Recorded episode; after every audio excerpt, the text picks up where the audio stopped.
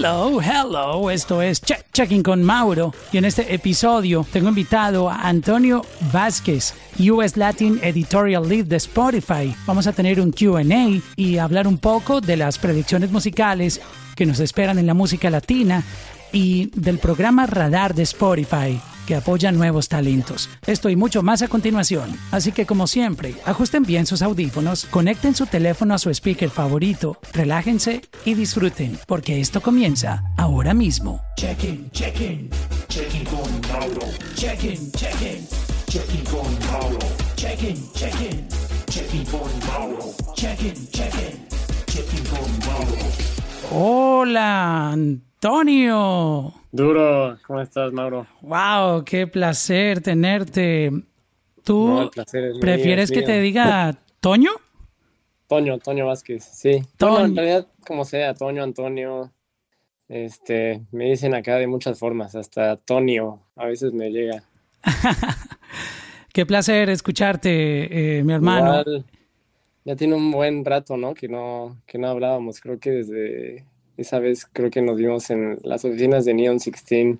Sí, hace como dos años, algo así. Justo en el lanzamiento de, Neon 16, recuerdo muchísimo este, esa noche, este, fuiste muy amable, de verdad. Eh, aún sin, sin conocernos, este, me trataste muy amable y de verdad que ese día quedé con una impresión tuya impresionante porque dije, wow, esta persona eh, se tomó el tiempo de, de hablarme. Este, tú sabes que en esta industria a veces es todo como que hay mucho estrés, mucho afán y, mucha gente a veces no tiene el tiempo de hablar, pero valoré mucho que tú te tomaste el rato y, me trataste muy bien, me presentaste además todo el, team. Un buen rato, pero aquí a la Mónica, Mónica estaba con ustedes esa noche, exacto. Ah, sí, sí, sí. Sí, Mónica, yo creo que Angie también habría estado, ya no me acuerdo. Qué bueno. Pero sí, muy buen día. de verdad que me da mucho placer tenerte por acá y mm, sobre todo en estos momentos que estamos viviendo una digamos, época tan importante para nuestra cultura, porque no solamente es cuestión de música, sino una cultura. Creo que, que nuestra, nuestro ruido como latinos está en un momento de los más importantes en la historia y creo que no hemos llegado al pic todavía estamos en el camino y de verdad que toda esa contribución que tú también has hecho en, el team desde Spotify ha ayudado demasiado a que los latinos tengamos esa fuerza global que en este momento nos eh, enorgullece, porque de verdad que sentimos ese poder que tenemos como latinos y lo que aportamos además. Sí, no, totalmente. Este, creo que, o sea, como bien lo dices, estamos me atrevería a decir que los, en los mejores años de la historia de la música latina y es una ola que justamente en la mañana estaba viendo una nota que me mandaron eh, de la RIAA que sacaron que es el quinto año consecutivo de crecimiento en la industria eh, latina en, en US y pues son literalmente una serie de noticias y, y pues notas positivas una tras otra y creo que esto es muy alentador para todos los que estamos eh, pues, en la industria de la música y poniendo nuestro granito de arena todos los días para lograr que más artistas y más usuarios puedan disfrutar de la música. Wow, sí, esa noticia es realmente increíble. Este, antes de hablar un poquitito de las predicciones musicales, de radar y muchos otros temas que seguramente muchos artistas y managers, gente que obviamente forma parte de la industria, está con nosotros uniéndose a este room. Quiero conocer un poco sobre tu historia, porque este trabajo tan increíble que, has hecho, obviamente eso tiene un inicio y, yo por ahí he visto que tú coqueteas con los instrumentos, entonces me gustaría averiguar un poco eh, hasta dónde va ese amor por la música. Pero vamos al inicio. ¿Cómo, la música te toca a ti? ¿Cómo llega a tu vida? Pues mira, yo siempre he estado involucrado en la, en la música de una forma u otra. Creo que en verdad no conozco nada más. Desde pequeño pues tocaba varios instrumentos, llegué a tocar el saxofón, guitarra eléctrica, tenía mis bandas de metal en, la, en el high school. Oh, wow, de, heavy metal. Wow. Sí, sí, sí, le daba ahí al... ¿Qué escuchabas tú en, en, esa época? ¿Qué, qué te inspiraba en, en el heavy metal? Pues era un, es un género muy específico que se llama Melodic Death Metal, que algunos de los pioneros son y no sé si tiene nada que ver con este, esta plática de música latina, pero In Flames, Dark Tranquility, Carcass, Ark Enemy, eh, que eran como bandas bien pesadas, en su mayoría eh, como de origen nórdico, y de hecho el género pues empezó en Suecia. Entonces, pues sí, eso era lo que, con lo que me crié, ¿no? De hecho, es bien interesante porque creo que yo no tengo como ese lujo de, de poder presumir que toda mi vida este, crecí escuchando música latina. Creo que la música latina llegó a mí un poco más tarde en, pues en mi vida, cuando fui ya descubriendo, más que nada cuando me empecé a, a dedicar más a la música profesionalmente y cuando empezó mi interés más por el music business y, y fue cuando dije, bueno, ¿qué es lo que tengo aquí disponible en México? ¿Qué, ¿Cuáles son como las ramas que hay este, de trabajo en México y las áreas de oportunidad para pues, poder tener mi, mi imprint aquí en esta industria? Y así fue que me empecé a meter mucho más en, en la música latina realmente. Oh, wow, qué, qué interesante eso. Pero llegaste, digamos, a, a, tener shows, este, ¿hasta dónde llegó como esa...? No, no, no, no, para nada. Se no, quedó como fui... que en, en, tocando el instrumento y, y, como hobby. Sí, sí, sí. Sí, no, de hobby totalmente. No, nunca fue una aspiración mía ser este, músico profesional. Creo que siempre tuve mucho más claro que yo estaba más, eh, pues podía dar más de mí como otras bambalinas. Entonces, sí, o sea, esto más bien era como, como un hobby y ya después fue que empecé a trabajar en una agencia que se llama Chinelo Creative, eh, que fue realmente lo que me dio las bases de, de toda la industria musical. Eh, ahí fue donde empecé realmente como a, a, aprender sobre, pues, qué es lo que, pues sí, o sea, qué, qué, dónde está la industria musical en ese momento en México eh, hacíamos en su mayoría marketing, marketing digital y, y, fue de muchísimo aprendizaje para mí porque llegué a, a, trabajar con artistas como Maná, como Luis Miguel, Emanuel. Entonces era también un momento donde el marketing digital estaba, pues, si no en su boom, en su pico, ¿no? Entonces, bueno, sí, o sea, casi en su pico. Entonces todos los artistas estaban, pues, intentando descubrir cómo trabajar el marketing. Exacto, Entonces, y me mencionas artistas que, que, venían de otra escuela, ¿no? Y yo creo que eh, sí, fue, fue un momento de transición muy interesante. Esa experiencia que nos, me gustaría que compartieras un poco cómo, cómo hacían esas campañas con artistas que venían enseñados a trabajar el marketing de una manera, pero desde la parte digital es otro mundo completamente distinto. Me parece muy interesante eso. Sí, sí, o sea, fue muchísimo aprendizaje porque creo que era una curva también para ellos, donde ellos estaban muy acostumbrados a, hacer lo suyo, ¿no? Hacer tours todo el año y realmente no se interesaban tal vez mucho por aprender a usar las, eh, o sea, las herramientas de social media, ¿no? O Facebook en ese entonces era como lo más hot, tener tu página en Facebook. Y en ese momento con Maná, de hecho, me acuerdo, creo que teníamos la página eh, de fans más grande, bueno, no, no de fans, sino la página oficial de Maná en ese momento era la más grande de, de un artista latino. Creo que tenía como 15 millones de likes, una cosa así, y eso wow. era como más, lo, los que más tenían. Entonces era muy cool. Eh, eh, pues hacer los planes de marketing para ellos, tanto para su tour como para sus lanzamientos. Eh, ahí fue donde empezamos también como a relacionarnos más con los major labels y, y, eso llevó también a hacer otras actividades que era como más como A&R outsourced, donde se crearon varios proyectos eh, liderados en su mayoría por, por, Joaquín Fernández, que es el creador de, de, la agencia.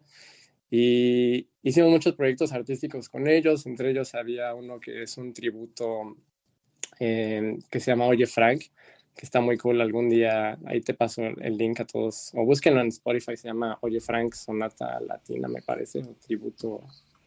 Bueno, no me acuerdo exactamente el nombre, pero por ahí está. Eh, y nada, pues ahí estuve muchos años. Oye, ya lo estoy buscando eh, aquí. ¿Quieres que ponga un poquito? Dale, dale, dale. Eh, ¿Cuál pongo? Comply with me, Mr. Way, o oh, My Way, perdón. Ah, mira, de hecho aquí estoy viendo el room. Eh, aquí está Joaquín. Ahí siga. ¿En serio? Ah, Joaquín, aquí lo veo. Él, él es el creador de, de, ese concepto. Mira, ¿quieres invitarlo para que nos cuente esa experiencia? Dale, si quieres. Aquí lo estoy subiendo a Joaquín. Aló. Hola, Joaquín. Oye, oye, no nada, Toño echando flores, pero no, céntrate, céntrate en Toño. no, pues aprovechemos para darle play aquí a la canción. ¿Cuál quieres que, enseñemos para musicalizar esta historia que nos está contando Toño? Eh, cualquiera de las dos primeras, Fly Me to the Moon o Come Fly With Me, son de las mejores. Bueno, aquí, aquí se va Come Fly With Me. Uy, qué rico suena esto, wow. Come fly with me, let's fly, let's fly away. If you could use some exotic booze, there's a bar in far Bombay. Come on, fly with me, let's fly, let's fly away. Come fly with me, let's float down to Peru. In Llama Land No, a mí ya me provoca destapar un vinito y escucharme todo el álbum. ¡Wow! ¡Qué buen sonido esto! Me encantó. Eh, y bueno, realmente esa fue la, la experiencia en Chinelo. Eh, más tarde eh, fue ya que empecé en Spotify, que ya tiene así como, que son como cinco años y medio, yo creo, no, un poco menos de cinco años y medio. Eh, y bueno, empecé en la oficina de México, que en ese entonces era, creo que 2016. Y era una, oficina pequeña, como de 15 personas. Y en lo editorial, pues había todo por hacer. Realmente no, no, había, no había nada escrito todavía, no había nada localizado. Entonces, en ese sentido fue muy divertido porque pues cualquier idea era nueva. Eh, que yo creo que siempre hay estos stages donde, o sea, nunca, o sea, cuando una persona se pregunta como ya está todo hecho o ya todo está inventado, etcétera, es como no, siempre hay, siempre hay algo que hacer y siempre puedes encontrarle este, nuevas agujitas ahí en el pajar. Entonces, eh, pues nada, estuvimos ahí localizando eh, para el mercado mexicano como un año y luego ya fue que llegué a, Estados Unidos a ser parte del equipo de US y he estado aquí pues desde entonces. Wow, qué, qué interesante esa, digamos, manera como, como comenzaste. Además que has sido testigo de, de todo ese boom y esa explosión de, del crecimiento del streaming. Este, creo que entraste en un momento súper clave. Devolviéndome un poco a lo de México, cuando llegaste, ¿Qué panorama había en la parte latina? me gusta mucho eso que estabas diciendo, que mm, tenían como todo por hacer. Entonces, ¿qué, recuerdas que, se hablaba o qué, estrategias estaban empezando a, digamos, en cuanto a mm, creación de playlist? ¿Qué había en ese momento para los latinos? Este, que ustedes empezaron a encontrar como que, wow, mira esto, eh, para recordar un poco eh, esos primeros eh, momentos allá en México. Em, pues creo que una de las cosas que, que, siempre ha sido una prioridad para Spotify en, en, todos los mercados o desde que tenemos un equipo editorial ha sido poner ese énfasis en apoyar los talentos locales. Entonces, yo me acuerdo muy bien también como en, justo como en de 2016 a 2017, el chart, bueno, el chart de México en ese entonces se veía como nueve, del top 10, nueve canciones eran anglo y, una era latina. Y como en un año que empezamos a poner mucho más esfuerzo, marketing, programación, etcétera, en artistas latinos en general y locales, el chat se flipeó al, a lo opuesto. O eran ya nueve canciones latinas y una, una anglo. Y de hecho me acuerdo que creo que la, la anglo era Shape of You de Sheeran, que pues nadie en el mundo se escapaba de, de Sheeran. Eh, y que luego tuvo remix con Zion. Ah, sí, además. Entonces ahí quedó todo en español. Sí, exacto. Wow, eh, eh, qué interesante esa, esa parte. Y mm, no hubo como, eh, digamos, estás contando algo que, que, sucedía ayer, que los latinos consumíamos mucha música en inglés. No solamente creo que eso era en México, sino en, en el resto del mundo. Este, yo recuerdo en, en, mi época en Colombia, hasta el 2014 que viví en Colombia, también como que todos los charts de Billboard dominaban, como que la radio y todo, pero wow, eso que dices eh, es una, una transformación que ustedes empezaron a hacer de, llevar nuestra cultura. Ahí es donde empiezo a entender de dónde viene todo este, este fenómeno eh, que se le abrieron las puertas gracias a, ese trabajo que ustedes empezaron a hacer. Sí, sí, no, total, siempre fue como parte de la estrategia, pues elevar la cultura y poder demostrar su diversidad también, que esa es una de las cosas que creo que muchas veces se, pues, se malentiende cuando llevas algo latino al general market, que pues, la música latina muchas veces es vista como un género, ¿no? Cuando es realmente una cultura compuesta de una gama infinita de diferentes géneros musicales. Entonces, creo que también mucho de lo que hemos hecho es justo esa parte educacional, tanto externa como interna, ¿no? O sea, externa en el sentido que, que es importante para nosotros que se refleje este espectro en, en, la plataforma y que sea fácil para los usuarios encontrar playlists tanto de rock como de indie, como de hip hop, etcétera. Eh, e interna también para que cuando tenemos juntas con equipos internacionales entiendan la diversidad de la cultura latina y que, y que no es nada más este, pues, música rítmica o reggaetón, sino que tenemos pues, de todo, desde jazz, como ya escucharon, hasta este, pues no sé, country latino ahora, ¿no? Wow, y, somos demasiado eh, ricos en, cultura y, musicalmente hablando, wow, yo creo que falta también mucha explosión musical latina y de eso hablaremos en momentos porque este boom eh, está apenas empezando, creo que nos queda mucho tiempo para seguir comandando los charts globales y expandiendo nuestro sonido a nivel global. Eh, me gustaría conocer un poco la historia de cómo fueron apareciendo estos fenómenos globales de playlist. Eh, recuerdo que, por ejemplo, Today's Hits, la, el, el, anglo, obviamente uno de los playlists más importantes de Spotify, siempre se hablaba como la parte anglo, pero luego se empezaron a aparecer las noticias de, de playlists latinos que empezaron a tener una atracción grandísima con millones de followers, que empezaron a tener un impacto muy fuerte en, en el mundo. Este, y creo que esa es como la, la primera parte de ese orgullo latino que empieza a reflejarse en, Spotify. Cuéntame esa historia de, de, cuál fue ese primer playlist latino que empezó a sacar el pecho por nosotros, a, a, levantar la mano por nuestra cultura. Pues creo que de uno de los primeros, de hecho, fue Baila Reggaetón, que es de los playlists más este, antiguos que, que tenemos. Y no por antiguo ha perdido frescura, cabe resaltar. Em, y sí, ese playlist creo que se creó hace ya como siete años. Todavía no lanzaba ni siquiera en Estados Unidos ni, ni en Latinoamérica cuando se creó. Y España fue uno de los primeros países donde llegó el servicio, eh, porque recuerda que somos una empresa sueca. Entonces, en ese momento creo que estaba disponible como en, algunos mercados, nada más, como menos de 15 mercados en, Europa. Y España era uno de esos mercados donde estaba disponible. Uh, wow, imagínate eso. La, eh, la cultura española este, promocionando un género que, que no es tan típico de allá, pero fueron los, los que le dieron ese primer empujón a, uno de los playlists más grandes de, de la plataforma. Qué, qué interesante esa historia. Este...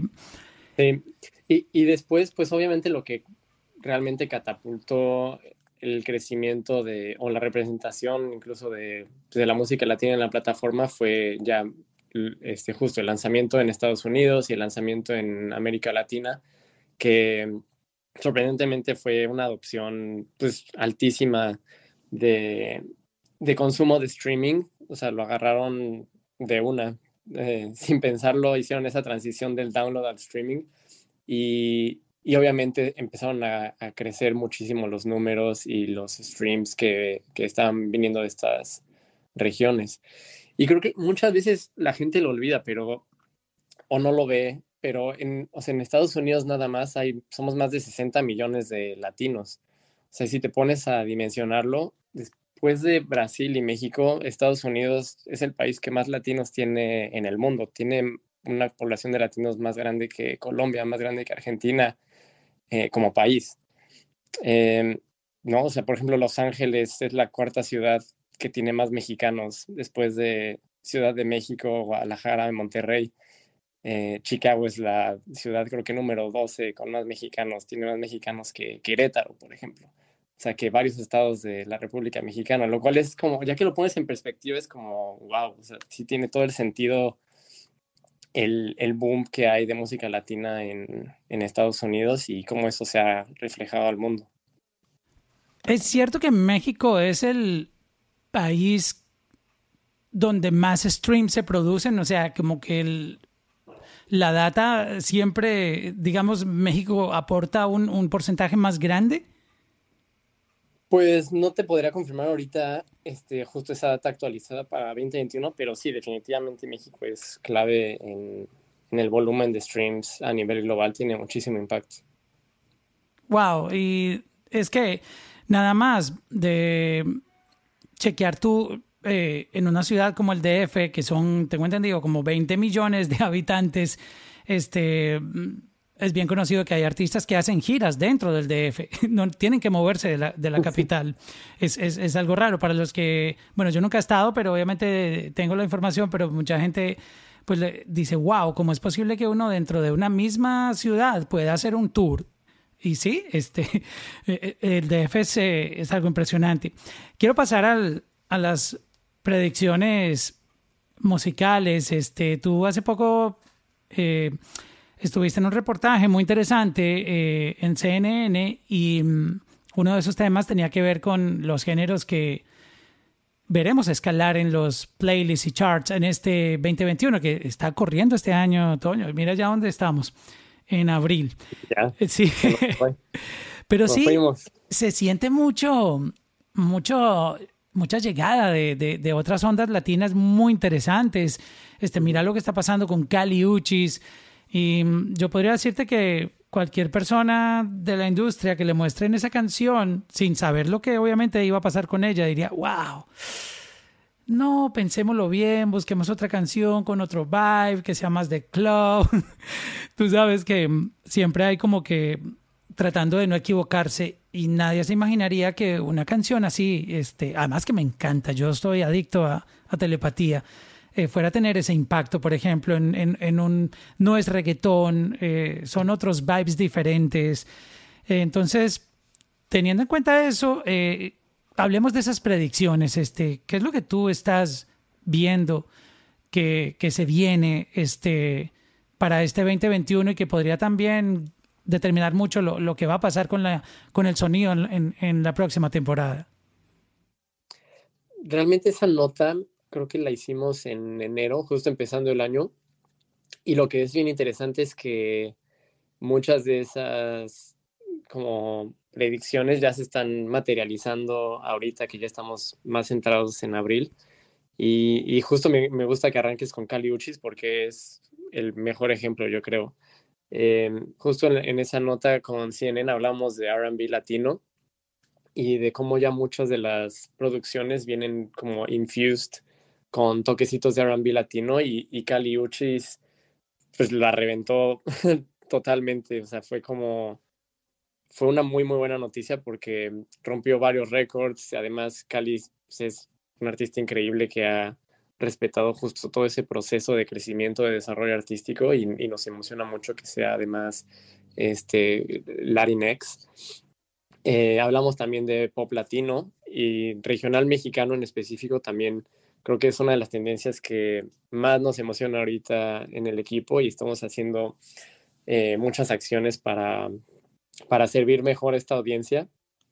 Y justamente en regional mexicano vemos varias corrientes. Una de las que seguramente han escuchado hablar, que son los corridos tumbados. Este, y ahora también tenemos el SAT cierreño.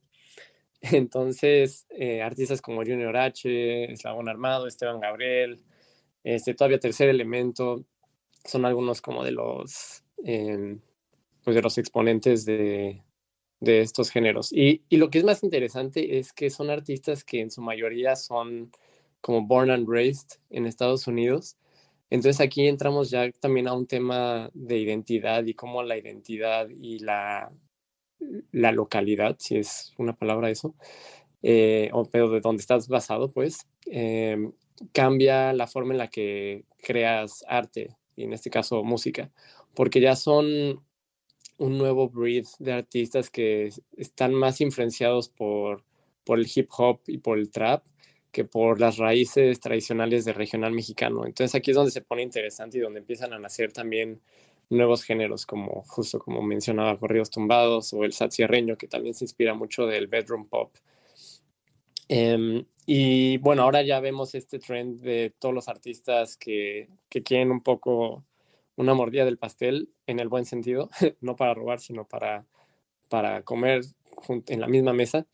Em, y creo que mucho de esto lo detonó Bad Bunny cuando colaboró hace ya unos años con Nathanael Cano.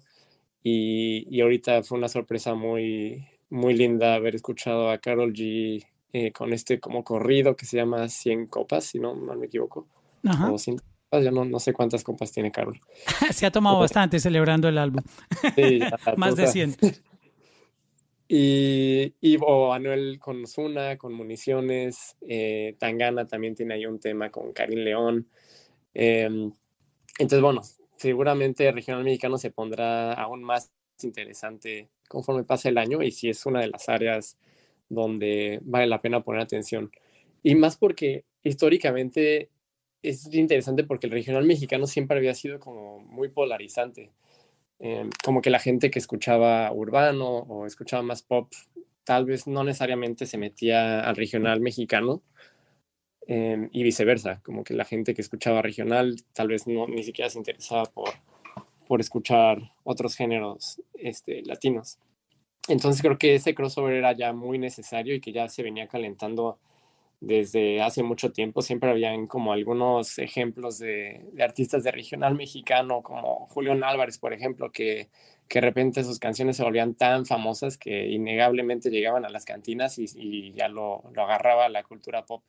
Pero el género era todavía muy tradicional. Entonces creo que estos artistas son los que están realmente cambiando ya las reglas y le están abriendo para que existe una fusión de muchos otros géneros influenciando al regional mexicano. Completamente de acuerdo contigo, Toño. Y, creo que se está dando en el momento correcto porque llevábamos muchos años esperando que, que esto pasara. Obviamente sé que hay muchas personas que son muy conectadas y, y muy aferradas a esa tradición de la música, pero es parte de la evolución y creo que mm, ahí está la respuesta para muchos artistas mexicanos que soñaban con internacionalizar su sonido, porque al, ser regional mexicano, como su nombre lo dice, eh, es, muy de, la región, ¿no? de, la cultura local y, de quien esté conectado con, con sus raíces. Igual nosotros los colombianos lo experimentamos con el vallenato. Cuando el vallenato, Carlos Vives decidió tomar esa iniciativa de fusionarlo, cosa que se le fue el mundo encima por grabarlo con rock por allá en, los años 90, cuando sacó La Gota Fría, los clásicos de la provincia. Este, obviamente los puritanos del vallenato y los fanáticos de toda la vida mm, decían que eso era un sacrilegio contra el género, pero gracias a, a Carlos Vives el mundo conoció el vallenato. Y vienen otros artistas como Silvestre Dangón, que también lo fusiona, y y, pero siento que eh, llevando otra vez el tema al regional mexicano, eh, va a pasar y, ya empezó a tener unas señales muy fuertes de que esa internacionalización o ese mainstream eh, va a llegar y, empezó ya con, muy buenos exponentes.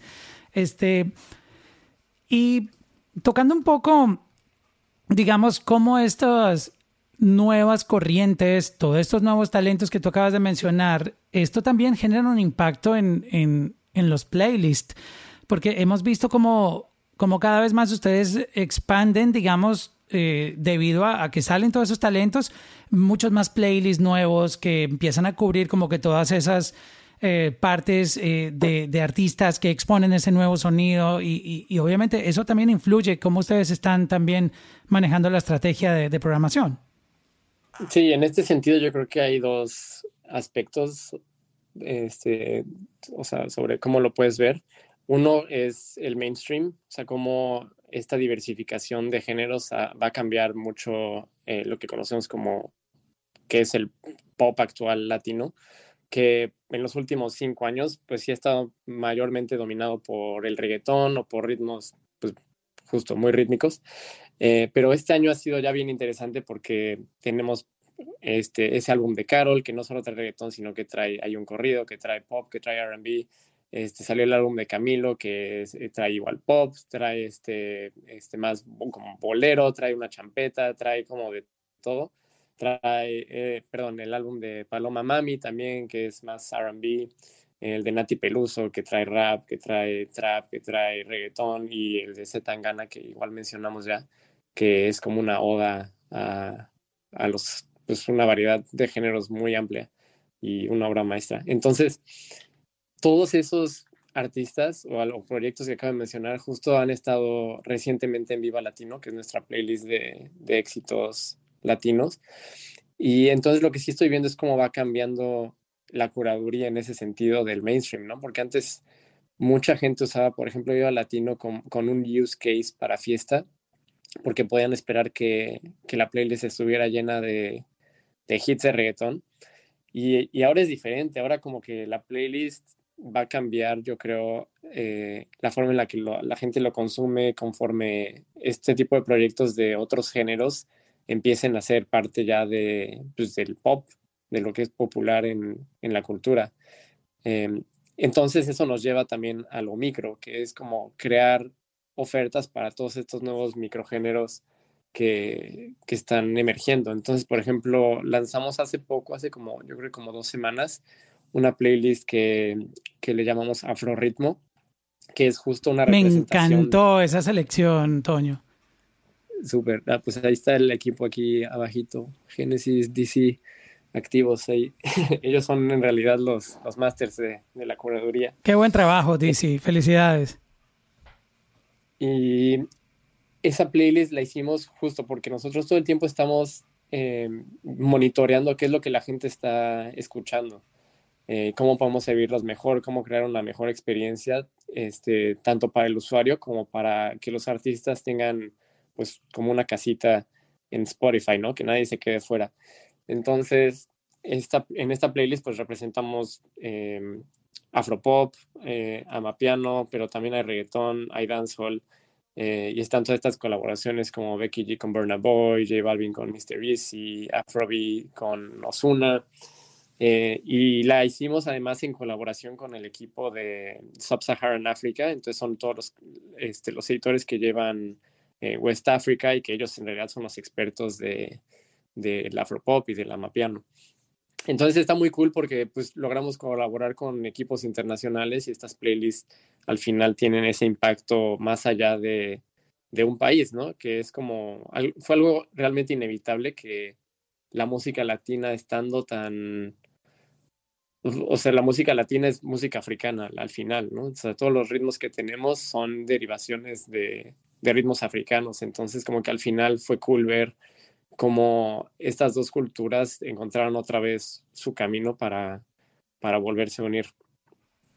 Y de verdad que se nota, eh, si uno empieza a recordar todos esos playlists que había, digamos, en, el, en la parte latina, y mm, los que han ido incluyendo, uno empieza a, a, entender el cambio del sonido que estamos, esa misma predicción que tú hiciste en esa entrevista en aquel entonces en, CNN, pues la, notamos ya reflejada en los playlists. Este, vamos a mm, hablar un poquitito de ese impacto latino que nuestra cultura está generando y ya tenemos hasta el momento ya 10 canciones latinas que forman parte del Billion Streams Club de Viva Latino. Y esto es realmente un gran logro y un orgullo para nuestros artistas y nosotros en la cultura para obviamente sacar pecho con, con orgullo y decir que tenemos ya 10 canciones con eh, superando un billón de streams cada una. ¡Wow! Este. Mira, eh, me parece que son nueve, porque la de Con Calma de Yankee va a ser la que sigue. Eh, que está en 949 millones. Bueno, yo, acab yo, acabé de entrar y ya me salió. ¿Cómo? Eh, acabé de entrar en, en, en, sí. en el, el ah, playlist. Bueno, pues, sí, sí, sí, lo pusimos en el playlist como porque ya va a llegar. Ah, ok. Pero, ¿Cuántas le faltan para pa ponerla? le faltan ya como 50 millones, que ya si haces el cálculo. Eso pues, llega rapidito. Unos meses, sí, antes de 2022 ya. Wow. Eh, pero sí, o sea, es bastante cool ver cómo ya eh, en general siempre hay una representación latina en cualquier tipo de récord que, que haya, ¿no? De cualquier tipo de, de récord que hablemos, aunque sea de, de número uno de chart de Estados Unidos o número uno global. Hemos tenido ya varias historias así, desde Mía, de Bad Bunny Drake, hasta Despacito, que es la más obvia. Pero, increíblemente, ahora que mencionas Despacito, Toño, está dos veces Despacito, la versión original y el remix con Justin Bieber. Sí, sí, si lo sumas, pues sí, serían ya más de 2.3 billones, algo así. Eh, qué verdadero fenómeno. y, la última en llegar fue Tusa, que llegó hace apenas unas semanas. De hecho, creo que llegó el mismo día que, fue el lanzamiento del álbum, entonces fue como, eh, se juntó perfecto la fecha. ¿Hay algún un, reconocimiento que le dan a los artistas que llegan a, ese, a esa milla? Es, les estamos dando una placa eh, que es como un bowl plateado está muy cool, creo que por ahí este Major Lazer y varios han subido, Cardi B creo que también subió la foto. Danny Ocean, de hecho, cuando se lo, se lo entregamos por Me Rehuso, creo que ya también lo subió. Em, y sí, es una forma pues de darles las gracias, básicamente, por, por ese achievement. que son muy pocas las canciones que han llegado a más de mil millones de streams y, y pues si tener unas 8 o 9 por ahí latinas es bastante buen logro para nosotros. De toda esta lista que tenemos de canciones latinas, es, es difícil escoger una favorita porque por algo esas canciones tienen esos números y tienen ese récord. Entonces, dejando la preferencia a un lado, pero dejándome llevar por, el, por la historia, porque a mí me gusta mucho conocer las historias de las canciones porque te hacen enamorarte de de la obra y del artista desde otra perspectiva eh, del sonido, sino con la historia. Y para mí la historia, eh, obviamente no conozco muy bien todas las historias, sé por encima algunas, pero la de Me Rehuso me parece tan romántica y una historia tan bonita que no sé si decir que sería mi favorita, pero es la que, la que veo como con los ojos, tú sabes, eh, que se me ponen medio llorosos por saber lo que pasó con esa canción, la manera en cómo él la produjo en su cuarto, que sin tener una disquera la lanzó y bueno, empezó esa bola de nieve a crecer y de un momento a otro, eh, creo que sin masterizar la había lanzado, eh, si no estoy mal. Y, mira lo que pasó. Eh, creo, creo que tiene, tiene algo muy especial que para mí pues me da un orgullo saber que alguien que hizo una canción tan eh, siendo tan honesto en su sentimiento, eh, sabiendo la historia que pasó con la relación que tenía con su novia en Venezuela y que tuvo que separarse de ella y que fue una dedicación que le hizo en San Valentín y, y obviamente con, con, lo que tenía la, la, grabó. Mm, no sé, me parece que es increíble ver que, que algo que empezó así tan, tan genuino haya logrado esa, esa meta. Sí, sí, no, y o sea, yo creo que es una buena historia, siempre, siempre conecta y me rehuso también a nosotros nos conectó desde el principio y fue realmente la motivación para apoyar la canción Above and Beyond y, creo que eso es una de las cosas muy cool del streaming, que es realmente la democratización de, de la música eh, y de los gatekeepers y de las oportunidades que te pueden llegar mucho más fácil y tú también como artista tienes muchas más herramientas como do it yourself para hacer, lanzar tu proyecto y, y poder conectar. Em, de hecho, muchas veces nos preguntan justo como de cómo, cómo poder hacer un me o cómo poder hacer un, eh, un hit en Spotify. Y creo que como artistas independientes, eh, o para los artistas independientes nos da mucho orgullo también nuestra app de Spotify for Artists, bueno, nuestro tool de Spotify for Artists, que realmente sigue siendo la plataforma número uno que usamos en editorial para descubrir nuevos artistas. O sea, los editores pasan muchas, muchas horas a la semana buscando nuevos artistas de todos los tamaños y todos los, de todos los diferentes géneros.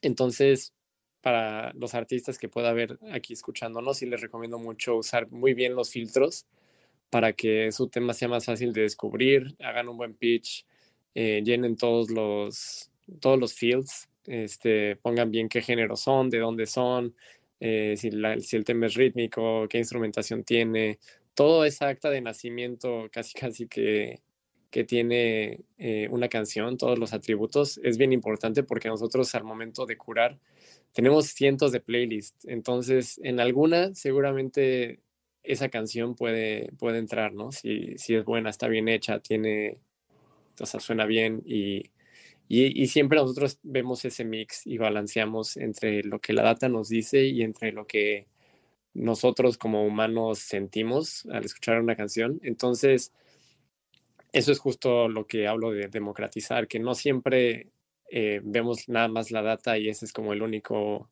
factor determinante para programar algo o no, sino que también hay artistas que no tienen data, ¿no? Que son nuevos o que, que no tienen números para presumir o para darle ese pitch, eh, pero realmente no, no, importa, o sea, si una canción es buena, la vamos a apoyar y esa es como una garantía que los artistas de cualquier tamaño pueden tener. Ahora que estás tocando el tema de Spotify for Artists, quería preguntarte en nombre de tantos artistas que siempre tienen la duda de con cuánto tiempo uno debe de someter una canción desde Spotify for Artists para que obviamente pueda ser escuchada y esto lo pregunto desde el punto de vista de toda la data que uno escucha, que aproximadamente 50, 60 mil tracks llegan a diario a los servicios de streaming. En este caso estamos hablando particularmente de Spotify. Este, entonces, teniendo en cuenta que salen tantas canciones y que es eh, difícil hacerse notar en un mundo con, con tantos artistas, ¿cuál es el, el tiempo más prudente para al menos tener más posibilidades de que mi canción pueda ser escuchada. ¿Con cuánto tiempo yo debería de someter una canción desde Spotify for Artists para que pueda ser considerada para un playlist? Em, lo, más, lo más que nos puedan dar. Eh, el mayor tiempo posible, dependiendo de qué estamos planeando, a veces nos enfocamos en, en temas de esa misma semana, porque como bien dices, hay 60 mil canciones eh, que llegan a la plataforma cada semana y es muchísima, muchísima, muchísima información. Pero hay ocasiones en donde sí queremos ver qué sale en las próximas semanas, en los siguientes meses, y son pocos artistas los que en realidad se toman la iniciativa de entregar su contenido con anticipación. O sea, conozco muchos artistas que de repente nos enseñan como, ah, esto es lo que va a venir en, en Q3. Y es como, ah, bueno, pues si ya está masterizado, mixeado, listo, empaquetado, pues ¿por qué no lo han subido? Em, al menos para que los editores lo, puedan escuchar. Em, entonces, sí, o sea, no se esperen hasta los últimos días. Creo que sí nos ayuda mucho a nosotros también tener información lo más pronto posible, porque, como te digo, muchas veces planeamos muy a futuro. Es decir, que si yo la envío dos meses antes, no estoy exagerando, o sea, estoy siendo al contrario precavido y y enviando la canción con un tiempo prudente. Sí, sí, total. Sí, nos ayuda bastante. Bueno, anoten ese dato porque creo que también trabajar con, con planeación es muy importante, ¿no? Eh, esa es una parte que creo que los artistas que a lo mejor, digamos, trabajen todo con, con la fecha muy encima para lanzar su canción. Obviamente esto podría llevar a que ni siquiera alcance la canción a, llegar por enviarla tan, tan rápido. Este, por eso es bueno planificar los, los releases. Este, desde esa parte que tú eh, obviamente conoces por, por todas las relaciones que tienen con los record labels, este, ¿qué podrías aconsejarle a los artistas para que ellos planifiquen sus lanzamientos? Yo he visto, por ejemplo, artistas que tienen todo el año ya por adelantado, este, pero quería conocer tu, tu posición. Pues creo que ahí realmente depende de, cada artista, o sea, todos son un mundo diferente y hay algunos que les funciona mucho sacar un track cada semana o montarse a X o Y remix eh, y así ir creando su, su fanbase y hay otros que les funciona muy bien simplemente sacar el álbum de una o salir solamente con un sencillo y dos semanas, tres semanas después sacar el álbum. Ahí sí como que no hay una fórmula, no, no hay como una recomendación buena o mala Eh, depende mucho del género, depende de, del artista, de cómo él o ella se maneja en redes sociales también, cuál sea la comunicación con sus fans. Lo que sí es que a mí sí me impresiona mucho cómo la gente sí tiene ese bandwidth para consumir contenido de todo tipo, ¿no? O sea, no nada más música, sino video o cualquier, sí, cualquier cosa audiovisual. Hasta gente que tiene como sus cinco cuentas de, de video streaming diferentes y las usa todas. eh, o sea, creo que más en la cuarentena, como que la gente pasando tanto tiempo en casa eh, tiene más tiempo libre y, y consume todo. Entonces, sí, o sea, no se reserven como a sacar tal vez muy, muy poco contenido, tal vez es muy poco, en el sentido que este, si se tardan muchos meses entre canciones, pues hay tantas cosas que la gente pierde la atención muy rápido y se mueven al siguiente artista o a la siguiente playlist. Entonces creo que sí, eh, en general es como ese attention economy de buscar formas en la que tienes que encontrar cómo cautivar a tus fans y cómo mantenerlos pensando en ti. Eh, no necesariamente sacando música cada semana, sino eh, teniendo en, cuenta o siendo consciente como artista de todo tu entorno creativo, eh, desde las canciones que sacan hasta qué es lo que estás posteando cada día en redes sociales y cómo te puedes mantener relevante para que la gente te tenga top of mind. Y hay otra pregunta que los artistas se hacen todo el tiempo y, y es cómo, cómo un artista independiente, una persona que está comenzando su carrera, trabajándola, metiéndole todo, eh, como dicen los venezolanos, echándole bola, los colombianos echando pa'lante, los dominicanos joseando. este, ¿Cómo se pone en el radar de Spotify? La gente habla de todo, dice, no tienes que tener números, si no tienes números no te van a tener en cuenta y bueno, te puedo poner miles de ejemplos de, de todas las cosas que, que, se hablan, este, y, pero tú ya, ya, ya lo has dicho, que esto se trata de, de música, de, de, básicamente si, si hay una conexión y la canción tiene un potencial, este, pues obviamente eh, eso merece un, ese artista merece su chance, pero, pero ¿cómo se pueden poner en el radar? Eh, ya mencionaste Spotify for Artists, pero si tienes otros tips por ahí que nos puedas dar, son bienvenidos. Pues mira, yo creo que es mucho un tema de constancia como artista.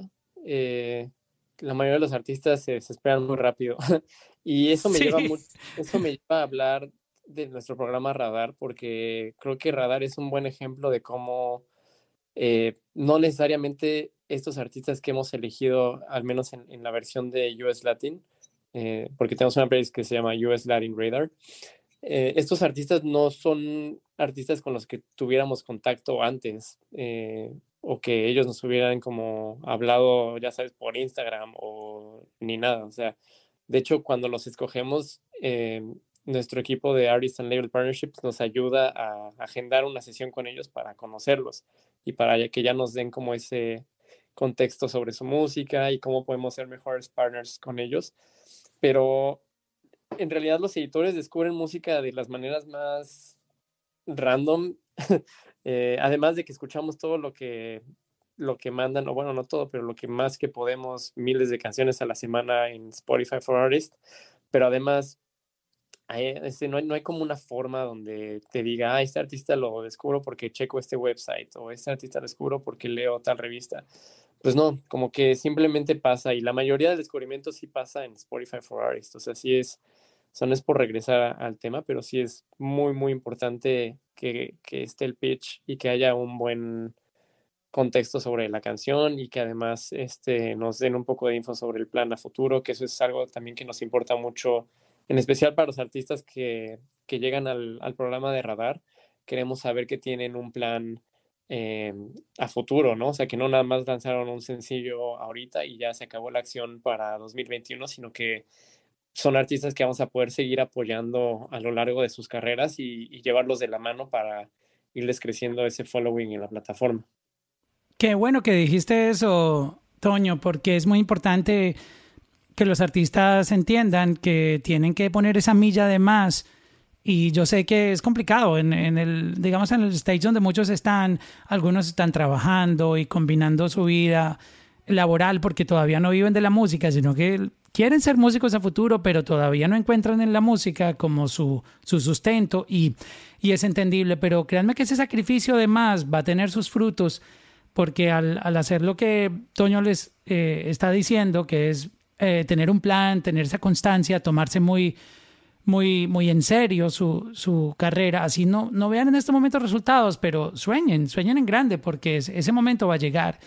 Y creo que eh, una oportunidad, por ejemplo, como esta de, de ser eh, apoyado en radar, podría ser un game changer en la vida de, de un artista que, que, va a encontrar una, una, audiencia a través de esa gran exposición en la plataforma. Y, y básicamente quería preguntarte sobre, sobre eh, el concepto de radar. ¿Está abierto a todo tipo de, de géneros musicales? Este, cuéntanos un poco como ese, ese universo de géneros que, que incluye radar. Sí, sí, está abierto a, a, todo. Y de hecho hemos nosotros ya elegido varios artistas muy diferentes entre ellos. Creo que lo mejor es que hay una versión local para, para cada mercado. Entonces esto nos permite eh, pues darle highlight a diferentes artistas de, pues, de todos los países. Entonces cada uno, cada, este, pues sí, cada mercado tiene sus selecciones. En Estados Unidos, nosotros, el equipo, nos enfocamos en descubrir artistas que son justo como born and raised o que viven en Estados Unidos. Entonces hemos tenido eh, anteriormente a Elena Rose, a Last Monday, Yvonne Galás, eh, BF7, Cordelia, Sofía Valdés, Gus. Este mes tenemos a Danny Lux. Y estos artistas, si no, los, si no les suena, van desde trap hasta indie, hasta regional mexicano, a corridos tumbados, a RB. Em, entonces sí, es, es, muy, muy variado. Y creo que eso está cool porque justo es como que no, no tienes que hacer solamente música urbana para, para pegarla en 2021. Creo que hay muchísimas oportunidades eh, y cada vez hay más interés por las audiencias y, y, y, la audiencia latina tiene cada vez un oído más maduro para, a, para aceptar y tener interés en, en otros géneros musicales como más allá del reggaetón. Sí, y se nota la variedad. Si analizan el playlist, por ejemplo, yo, que estoy aquí en, en, Estados Unidos, está muy variado y descubre uno talentos increíbles. Realmente, para mí es muy, muy grande ese aporte que hacen porque es la manera de tú encontrar esos artistas que tú estabas esperando conocer, porque son muy talentosos y realmente... Eh, cada canción que ponen ahí me parece increíble. Yo creo que el trabajo que están haciendo es demasiado eh, bueno y, aportan demasiado porque le están dando esperanza a todos estos artistas a, a encontrar nuevos fans. Y créeme que es súper fácil hacerse fan de cualquiera de estos artistas por la calidad y esa propuesta musical que tienen tan, tan increíble. Sí, total. Sí, estamos muy emocionados por, por ver dónde nos lleva este programa y, y ver cómo podemos seguir siendo buenos partners para ellos y, y nada. Hay un colombiano ahí, está uh, Viano Beat con La Pase Cabrón, esa canción me encantó. Sí, sí, a No Beat, este, no estoy seguro de qué país fue Radar, pero sí eh, nos encanta. Estamos obsesionados con él. Lo, lo veo aquí en, en, en US. Eh, de verdad que este chico es tremendo talento. A mí me, me encantó muchísimo la propuesta que, que tiene y, y, se encuentra uno, unos talentos increíbles. Quería preguntarte uh -huh. un poquitito sobre cómo este, los artistas también tienen, digamos, una, un dilema de si lanzar álbumes porque están viendo que muchos artistas, obviamente, digamos que los referentes, Bad Bunny, Maluma, J Balvin, etcétera, Anuel, eh, Carol G, eh, están empezando a salir muchos álbumes de, de todos estos top artists. Y se habla de que muchos artistas también quieren como tomar ese trend, este, porque antes se venía hablando de, de, sencillos, de que era lanzar sencillos para poder estar siempre activo y lanzando contenido. Este, ¿cómo, cómo tú ves esa, esa jugada? Porque obviamente no considero que no es lo mismo, digamos, estar como al nivel de Bad Bunny, que, digamos, entre comillas, se puede a veces como salir de su cajita y proponer cosas versus un artista independiente. Aunque en esto nada está escrito, pero también este, es bueno escuchar eh, un poco de, conceptos. Eh, ¿Cómo ves tú esto de sencillos versus álbumes, que también es como un tema de discusión entre los artistas? Yo creo que ahí depende mucho de, del artista, también es un case by case, eh, donde va a variar muchísimo en diferentes cosas, ¿no? O sea, creo que el streaming, por ejemplo, te permite hacer esa experimentación para un día lanzar un sencillo, mañana lanzar un álbum, eh, pero también un álbum pues, no te cuesta lo mismo que hacer un sencillo. Entonces ahí es como, como artista, tienes el presupuesto para hacer un álbum o estás en un momento en tu carrera donde necesitas incrementar tu catálogo porque tal vez vas a hacer un tour el próximo año y necesitas poder cantar más de cinco canciones, ¿no? Eh, también si tienes los recursos o el bandwidth para hacer un plan de marketing para sostener un álbum como un proyecto más grande o no. Eh, o puedes ir viendo, no sé, otra ventaja de los sencillos es que si eres un artista que todavía está descubriendo su sonido, puedes ir allí experimentando el consumo de la gente. O sea, un día te vas un poco más al RB, otro día te metes más a una balada y vas como prueba y error viendo este, qué parte de ti es lo que más les emociona a tus fans. Entonces creo que los dos tienen esas ventajas y desventajas, pero al final eh, lo que creo también es que la gente sí, sí siempre va a ser fan de, de, eso, de tener una historia de poder clavarse un poco más en, en lo que un artista representa y en la identidad de un artista.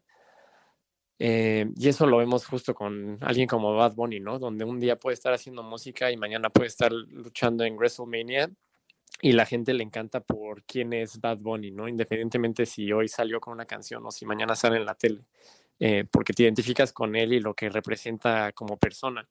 Y esto es lo que, algo que me parece muy interesante porque ya la gente le, está exigiendo más a los artistas más allá de su música.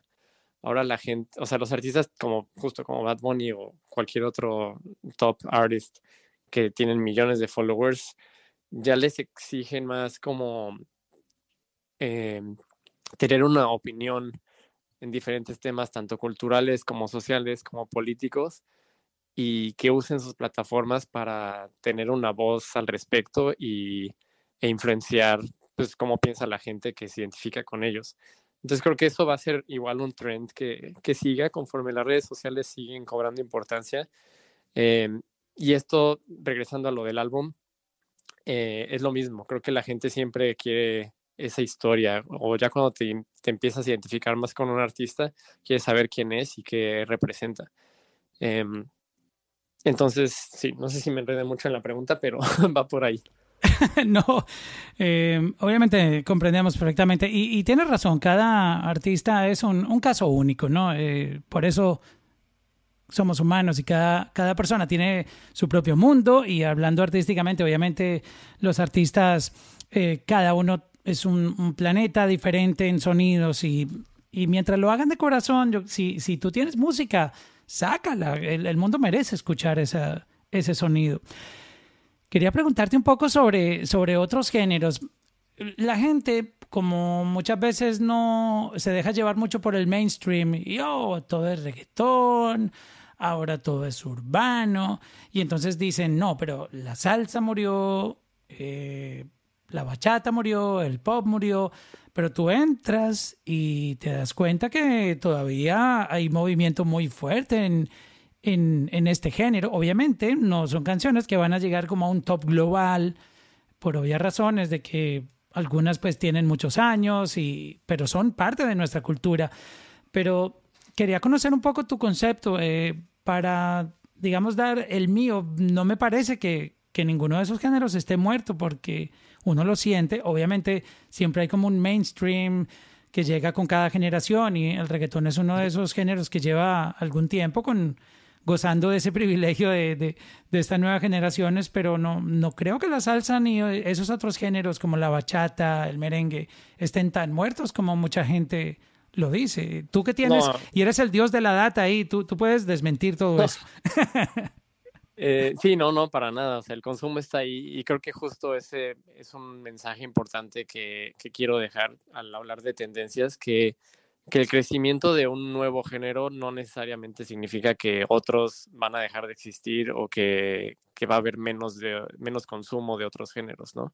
Eh, simplemente hay más, más usuarios, hay más oídos, hay más gustos, hay más diversificación, eh, pero no significa que unos canibalicen a los otros, eh, lo cual es bueno porque no es como que tú como artista tienes que ir cambiando de género para como que embonar, sino que tú haz lo tuyo, o sea, tu audiencia va a seguir ahí, pero tu audiencia tal vez ahora también se interese por otros géneros. Entonces, eso lo ves como una oportunidad más que como una competencia, ahí es donde todos ganan. Eh, pero sí, o sea, en lo tropical, en el rock incluso, este, el consumo seguirá y ya vendrán olas, que esto va y viene y, y como está la tecnología ahorita, hace falta nada más un video viral para que de repente todo el consumo cambie y empezamos a escuchar rock otra vez. Yo siento que el rock viene por ahí, eh, eh, a reclamar otra vez su, su espacio. no sé, tengo ese presentimiento, ¿sabes, Toño? Ojalá, ojalá. Eh, sí, lo que es seguro es que, o sea, los cambios seguirán y, la gente seguirá descubriendo más música que nunca en la historia. Entonces, creo que eso es lo más emocionante en general de, pues, de la etapa donde estamos ahorita en el streaming y de la madurez que ya tiene. ¿Cómo yo como artista puedo identificar si una canción, y hablando de la data, no me está funcionando? Eh, a ver si de pronto tú nos guías un poco con el tema de la data, ya que eh, es tan importante en, eh, hoy en día. de hecho, ustedes pueden saber cuándo un artista va a ser el próximo boom, la próxima explosión, pero ¿cómo uno puede identificar a través de la data que una canción no le está funcionando o no tiene el éxito que uno estaba esperando? Y quiero aclarar que eso es normal. Como en todas las profesiones, uno se puede equivocar y eso no quiere decir que tu carrera como artista vaya a fracasar. Es simplemente que eh, hasta estos tipos de situaciones las han tenido todos los artistas más grandes del mundo que eh, lanzan una canción y pues esperaban cierto éxito y, ese éxito no llegó, pero interpretándolo desde la data, ¿cómo uno aprender a identificar que una canción no tuvo el impacto que, que uno pensaba? Uno a veces dice, uff, esto va a ser un palo y resulta que no, no pasó. Creo que ahí los artistas cada uno tendrá la responsabilidad de ponerse sus propios benchmarks. Eh, lo que sí veo es que muchos artistas les encanta compararse con otros artistas que creen que son de su tamaño o que creen que comparten audiencias o, con artistas más grandes que ellos. Y, y, se generan esas expectativas que pues no, o sea, no deberían, ¿no? Yo creo que tú mismo tienes que ponerte tus propios benchmarks y irte superando a ti mismo como artista, eh, ver dónde estabas hace un año, ver dónde estás ahora, qué ha cambiado, qué, qué nuevos este, ritmos has experimentado, qué colaboraciones has tenido. Si un día hiciste 20.000 streams, a lo mejor al día siguiente quieres hacer 25.000, pero tampoco volverte loco. Y, creo que al ser arte siempre pues, viene del corazón, ¿no? Y hay canciones que a los artistas les toma años eh, producir, escribir, etcétera. Y obviamente es una inversión grande hacer una canción, en especial para los artistas que no son ellos mismos productores o no tienen el equipo. Eh, pero al final todo se está moviendo muy rápido, entonces eh, creo que eso también obliga un poco a los artistas a ser este, un poco más asertivos con su música y, y aceptar también cuando un tema no, pues ven que no está dándoles los resultados que, ellos esperaban y poder ser capaces como de dar ya el siguiente paso. Es como de, ah, bueno, este tema tal vez no conectó como yo pensé, pero ya tengo aquí otros cinco temas que ya están calendarizados para el año y, vámonos, ¿no? Ya siguiente plan. Em, entonces es eso, creo que es, eh, recapitulando, es tener tus propios benchmarks, eh, no compararte y, estar listo para la siguiente canción siempre. Oye, qué buen mensaje, Toño. Me encantó eso que dijiste. ¿Sabes por qué?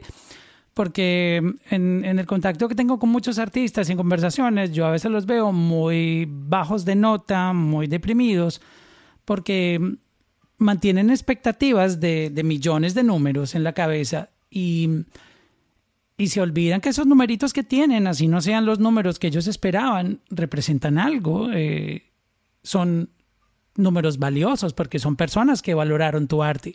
Y quería eh, tu mensaje desde ese punto de, de, gente que ve, por ejemplo, por decirte un número, 20 mil plays en un track y dicen, no, pero es que mis números están muy bajos. Oye, hay gente que no tiene esos 20 mil, ¿no? Este, y llegarle a 20 mil eh, unique listeners tampoco es una cosa sencilla. Estamos hablando que con 20 mil tú llenas un, un, concierto. Este, si, si fuese por, por cabezas, no por personas. Entonces creo que también esa expectativa de, de millones y billones este, es, es muy importante que, que los artistas entiendan que cada uno de esos oyentes que tienen ahí en, en su catálogo de música en Spotify eh, cuentan y, y, no es de estar como que con esa eh, con ese estrés de los números que tampoco se trata de eso, ¿no, Antonio? Eh, no es todo en billones. Al final, al final los números existen para hacernos la vida más simple, no para hacerla más difícil. Entonces es lo mismo, la data siempre ha estado ahí y, y esto va para cualquier persona que usa data en cualquier cosa de su vida, pero tú tienes que usar la data de una forma en la que eh, no te satures tampoco, ¿no? Es muy fácil caer y empezar a ver diario tus números y ver cómo van subiendo tus followers y tus likes y todo eso, pero es como, ahí está la data, siempre va a estar ahí, no se ve a ningún lado, entonces eh, hay que encontrar el balance entre lo que es sano y lo que ya es exagerado. Es como cualquier exceso, yo creo, la data también puede ser un, un mal, o sea, al final si no la usas eh, de la forma correcta. De verdad. Eh, y, y, te agradezco mucho por tu tiempo, Toño. Este, me encantó que hayas accedido a compartir con nosotros, este, darnos toda esa, esa guía que nos, nos contaste y obviamente contar un poco tu, tu historia y, y, compartir este rato contigo acá. Ha sido muy placentero eh, poder escucharte. Creo que pues todo el mundo eh, estuvo muy contento de, de, conocerte un poco más este, y, y compartir contigo aquí en, en, este room. No, gracias a ti, Mauro. En verdad estuvo muy, muy cool. Eh, fue mi primer Clubhouse, así que... Oh, wow. Haber hecho un buen trabajo. Y no dolió, no dolió. A todos igual los que se conectaron por aquí. De verdad que valoro mucho que te hayas tomado tu tiempo. Este, como siempre te lo digo, tienes una vibra increíble y, y de verdad que siempre es un, un placer este, saber de ti. Gracias, gracias, amigo.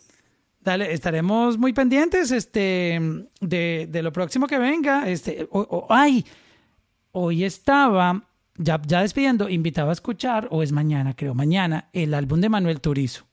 Usted ya lo escuchó, me imagino. Está bueno, está bueno. Está, se ve que tiene buena música, a mí me lo van a dejar escuchar mañana. Sí, de lo mejorcito que, que he escuchado esta semana. Wow. Te lo recomiendo pues estaré mañana poniéndome al día con eso. Te mando un abrazo, Toño, y que tengas una feliz noche. Dale, gracias, Mauro. Hablamos. Check-in, check-in, check-in con Mauro. Check-in, check-in, check-in con Mauro.